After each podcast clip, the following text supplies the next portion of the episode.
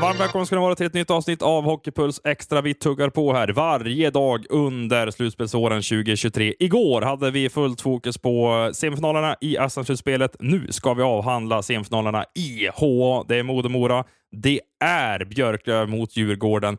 Och Johan Svensson är med återigen. Och jag känner så här, Svensson.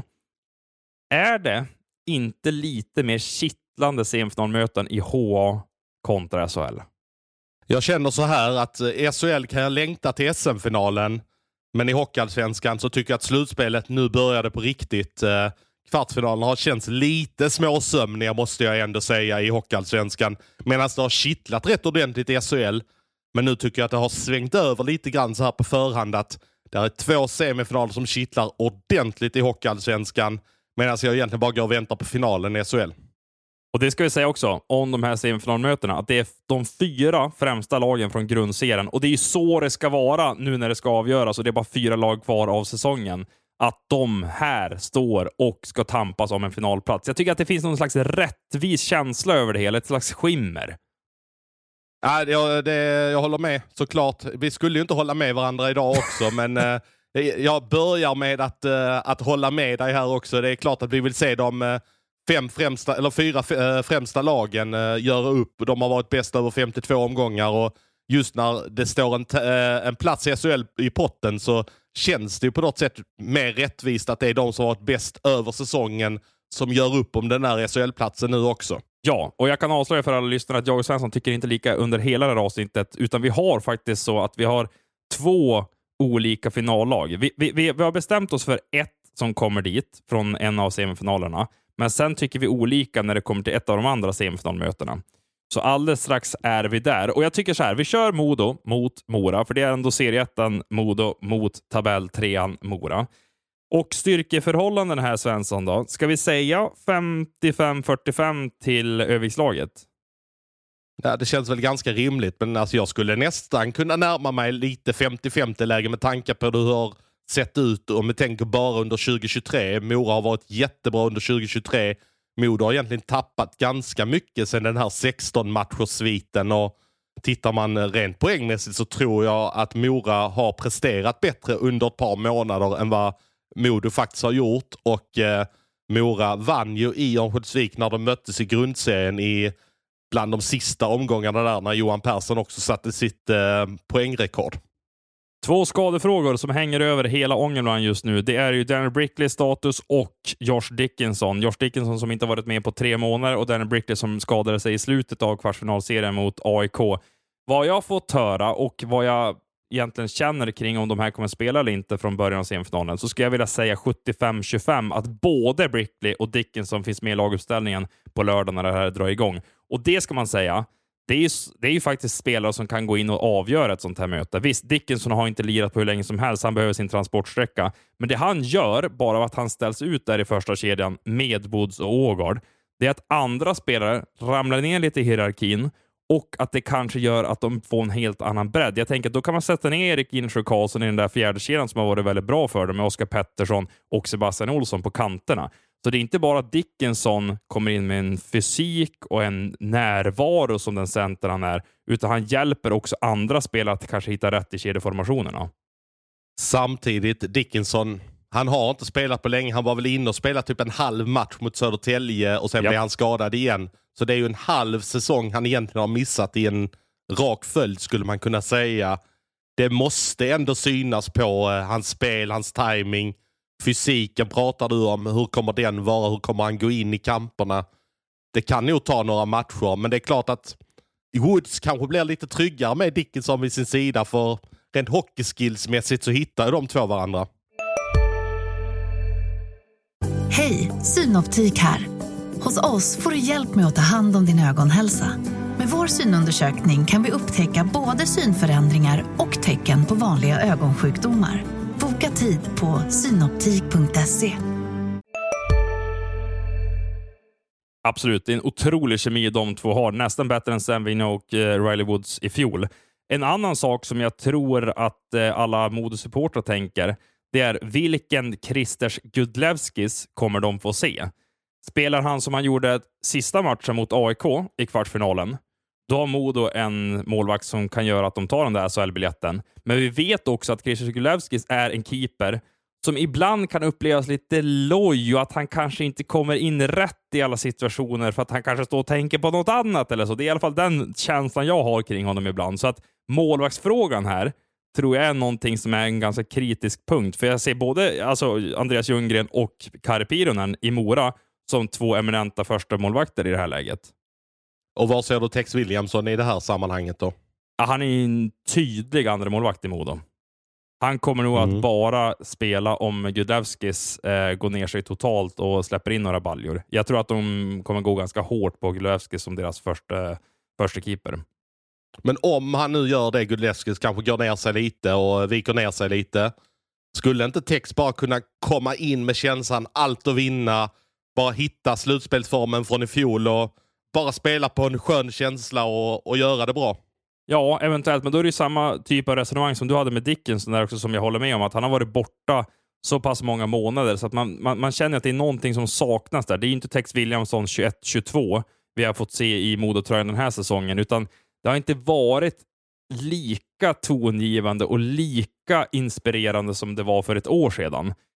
Men samtidigt så har han ju faktiskt spelat matcher. Det var ju inte igår han kom tillbaka heller. Nej, men jag tycker att de matcher han har stått så han har väl inte övertygat egentligen va? Nej, det kan väl visserligen stämma, men han har ju fått träna med laget. Alltså, successivt har han ju fått bli bättre i hela tajmingen och vinklar och allting, vad det nu är för en målvakt. Så att det måste ju bli bättre för varje dag. Absolut. Eh, Mora, de har vi pratat mycket om i Hockeypuls Extra här på slutet. Jag nämnde Pironen och Ljunggren där som eh, två keeprar de eh, absolut kan gå hela vägen med.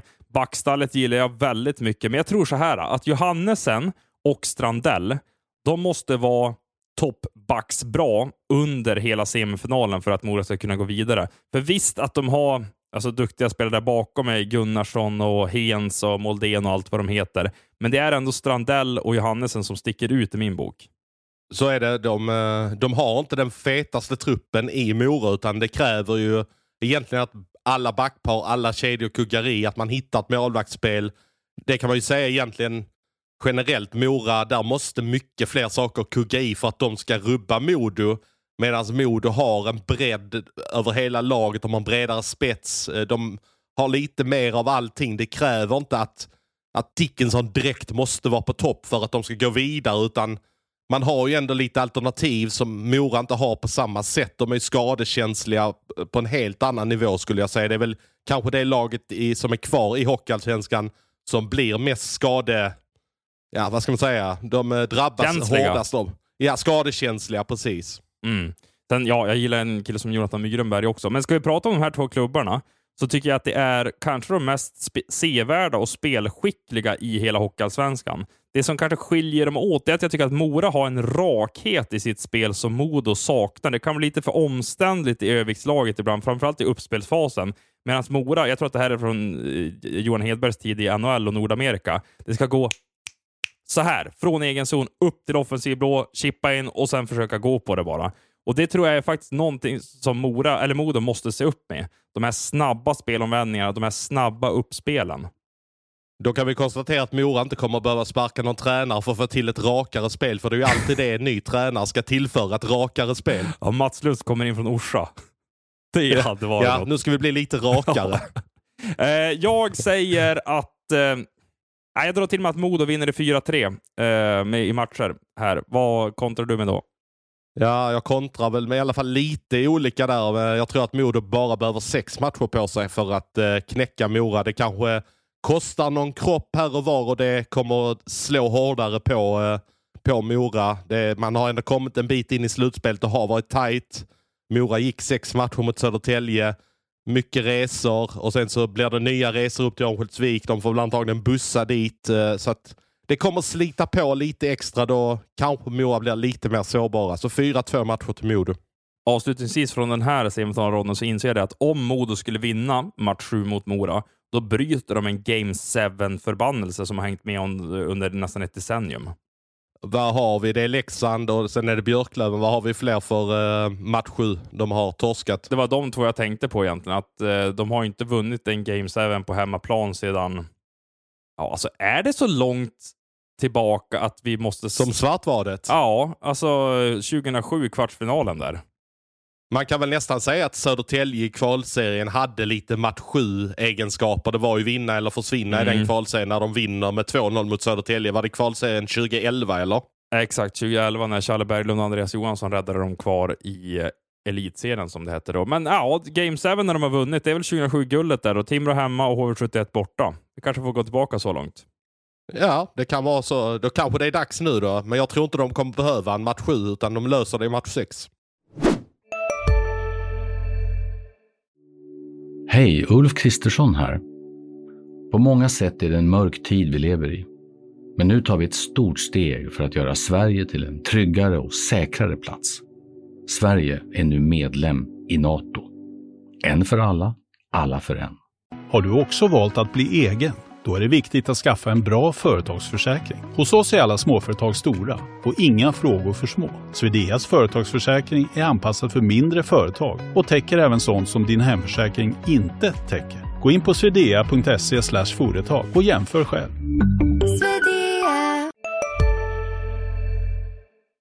Då till det möte som jag tror att hela Hockeysverige har väntat på, längtat efter. Björklöven-Djurgården, de kommer att ställas mot varandra söndag kväll. Och ser vi till inbördesmöten, Svensson från grundserien, så är det en 3-1 favör till Björklöven. Tror du att det spelar någon som helst roll nu när de här går upp mot varandra? Nej, egentligen inte. Uh, Djurgården har varit ett annat lag i de mötena. De var rejält mycket frånvaro då när de torskade i Umeå med stora siffror i januari. Då eh, var, hade de väl 10 eller 11 spelare borta. De har fått tillbaka lite spelare på vägen. Man har blivit bättre. Garpenlöv har fått in ett annat spel i laget. och man har hittat någonting sista månaden som gör att Djurgården är rätt obehagliga att möta. Det var därför Modo inte valde dem också. Exakt. Sen vet jag inte hur stora växlar man ska dra det där BIK Karlskoga-serien eh, när de vann med 4-0 i matcher. För vi vet ju att det har tisslat och tasslats lite om att det har funnits interna stridigheter i Bickalskoga under den senaste tiden. Och undra om inte det var så att några av dem redan hade checkat ut att de insåg att okay, vi kommer ännu inte gå hela vägen. Och nu när Djurgården har fått upp lite tempo här och tar första och andra matchen, ah, vi, vi, vi, vi kommer ju inte vinna. Vi kommer inte vända den här serien. Så att Djurgården, att de svepte Bickalskoga starkt, men ja, det är en helt annan utmaning som väntar nu med Björklöven som jag anser är favoriter att ta SHL-biljetten. Eh, ja, alltså Björklöven går in i detta slutspelet som en av favoriterna helt klart. Men jag tycker Djurgården på senare tid har seglat upp och jag har stor respekt för vad man har hittat den senaste månaden. Jag tyckte man gjorde en bra bortamatch när man vinner mot eh, Modo i sadden eh, precis i slutet av grundserien. Och jag tycker ändå man har hittat någonting. Man har fått alla de här stjärnorna att vakna till liv lite grann. Linus Klasen vet jag av erfarenhet att han är som bäst när det verkligen står saker på spel. Eh, så att jag tycker Djurgården ändå går in med minst ett 50-50 läge till det här. Okej. Okay. Eh, målvaktssituationen då? Jag tycker att det är delikat att diskutera vad som händer i Björklöven, för där står Jonna Voutilainen, en av Hockeyallsvenskans bästa målvakter även den här säsongen. Sen kommer Adam Werner från dina trakter. Han åker upp ifrån Malmö för att ansluta till Umeåklubben och där har de ju en målvakt som är i toppform. Så jag undrar lite, hur ser du på det här Svensson? För jag tänker i alla fall att man börjar med Voutilainen och sen ser man hur han beter sig, hur han spelar. Och skulle det vara så att han fallerar på något sätt, då kommer Werner in direkt. Ja, Werner ska väl börja som standby som jag förstår det här nu till, uh, till de första matcherna. Uh, alltså Dorio går före Werner? Ja, de har ju valt att göra så. Uh, för att ska inte Werner spela så tar de inte upp honom. det, är, det är trots allt bara två flygningar upp till Umeå på en timme vardera för att eh, flyga upp honom. Och det kan väl vara rätt bra taktiskt att låta honom vila lite och eh, sen komma in i det om man nu eh, bestämmer sig för att göra det. Man kommer gå stenhårt på Voutilainen här nu. Fungerar det för Voutilainen så kommer Werner inte åka till Umeå. Carl Lindbom då? Jag tycker ändå att det har funnits en del personer i Hockeysverige som har tänkt så här att ja, alltså otrolig insats i grundserien men han är trots allt 03. Han har inte varit i sådana här situationer tidigare på seniornivå, när jag, nu när jag pratar slutspel. Kommer han klara av den pressen? Vi såg i JVM att han under gruppspelet, då var han på en topp, toppnivå. Men så fort det började bli lite slutspelsmatcher där han fick stå lite många fighter efter varandra, så tappade han några procent. Så jag undrar hur det kommer att se ut nu för Carl Lindbom i Djurgårdskassen. Ja, alltså, jag tror han kommer stå de första två i Umeå. Djurgårdens ambition är säkert att man kan norpa en uppe i Umeå till att börja med. Att, att åka hem till Stockholm med ett 1-1 läge. Kanske Lindbom står tredje också. Vinner man den så kanske det kan vara läge att man smäller på med Galaida i den matchen. Får in honom hungrig i match fyra. För att sen gå med Lindbom resterande tre beroende då på var det tar vägen. För antingen kommer man ha 3-1 läge eller har man ett 2-2 läge i så fall. Och har då fått vila Lindbom i en match. Så det kommer väl avgöras lite grann på hur det ser ut. Men är det så att de torskar båda i Umeå så kan jag tänka mig att då slänger man kanske in Galeida redan till den tredje matchen för att få en fräsch målvakt in då som bara har allting att vinna. Ska man prata om Djurgårdens spelare som har börjat träna åt rätt håll, då vill jag nämna en kille som heter Mögren, Jonathan Lekkerimäki. De har varit skadade under stora delar av den här våren, om vi ska ta från nyår och framåt. Men nu har de börjat göra lite mål, de har börjat hitta lite form. Det var nog väldigt viktigt att få vinna matchen mot BIK Karlskoga på det där sättet i kvartsfinalen, för det ger självförtroende.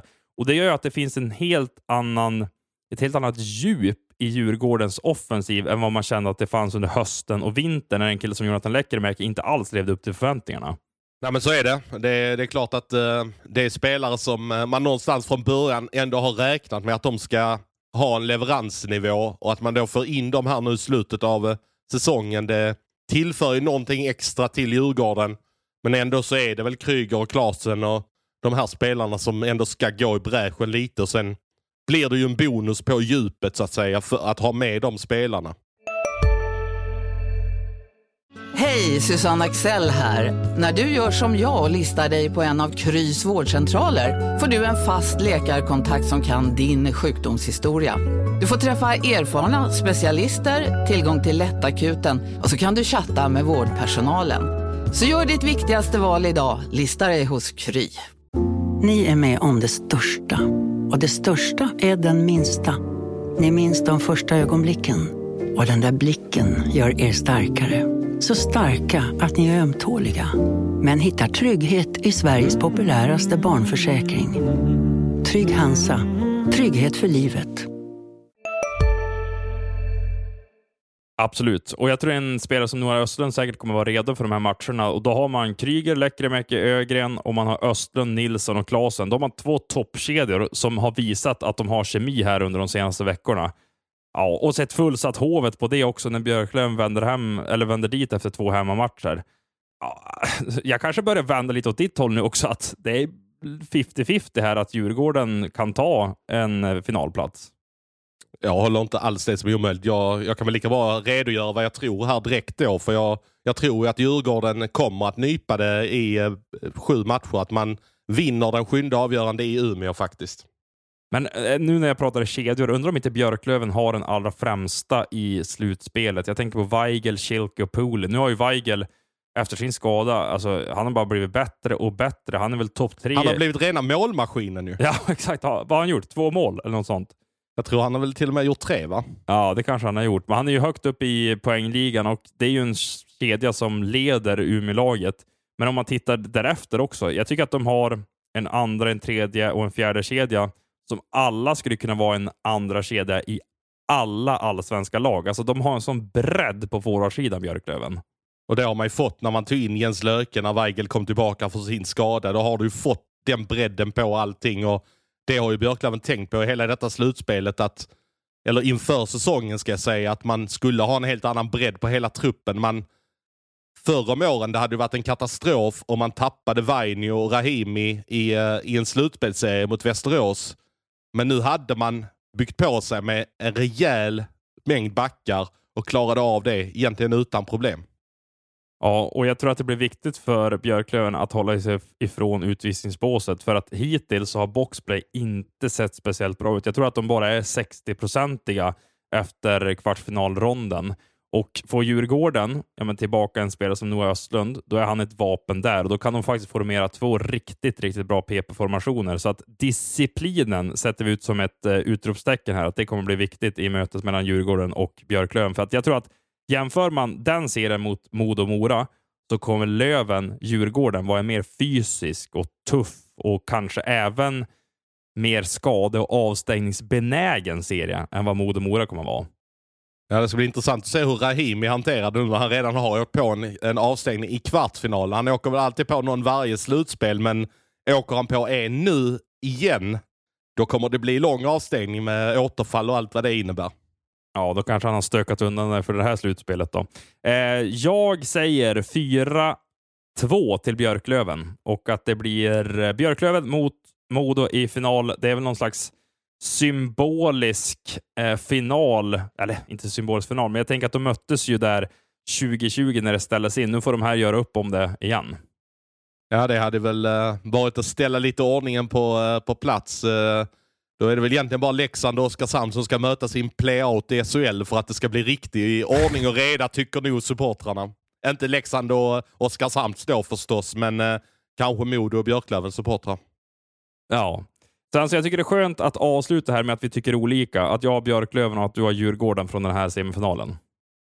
Ja, det slipper vi söka jobb på SVTs morgonsoffa i fortsättningen.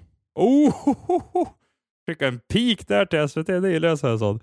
Uh, stort tack för de här två avsnitten i alla fall. SM-slutspelet igår och HA-slutspelet idag. Vi kommer vara ute på vägarna under de här kommande veckorna och också bevaka de här fighten. Det kan vi låna alla lyssnare. Absolut. Det, jag kommer eh, börja mitt slutspel eh, i början på nästa vecka. Då blir det lite SHL-slutspel eh, och sen så blir det en dubbel Stockholm för mig när jag är på plats på Hovet i match 3 och 4 när Björklöven kommer dit. Så att det ska bli, jag ska faktiskt ärligt säga, jag ser fram emot de matcherna mer än att åka och se Örebro-Skellefteå och Växjö-Frölunda så här på förhand. Mm, det kan jag förstå. Eh, och vi i Hockeypuls Extra kommer att fortsätta mata ut avsnitt de kommande dagarna hela vägen fram tills att vi har fått ett lag som går upp i SHL och ett lag som vinner SM-guld. Vi tackar för nu.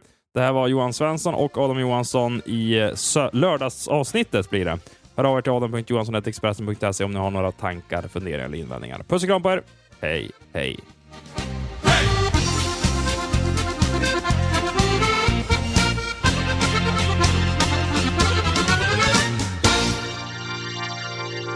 Du har lyssnat på en podcast från Expressen. Ansvarig utgivare är Klas Granström.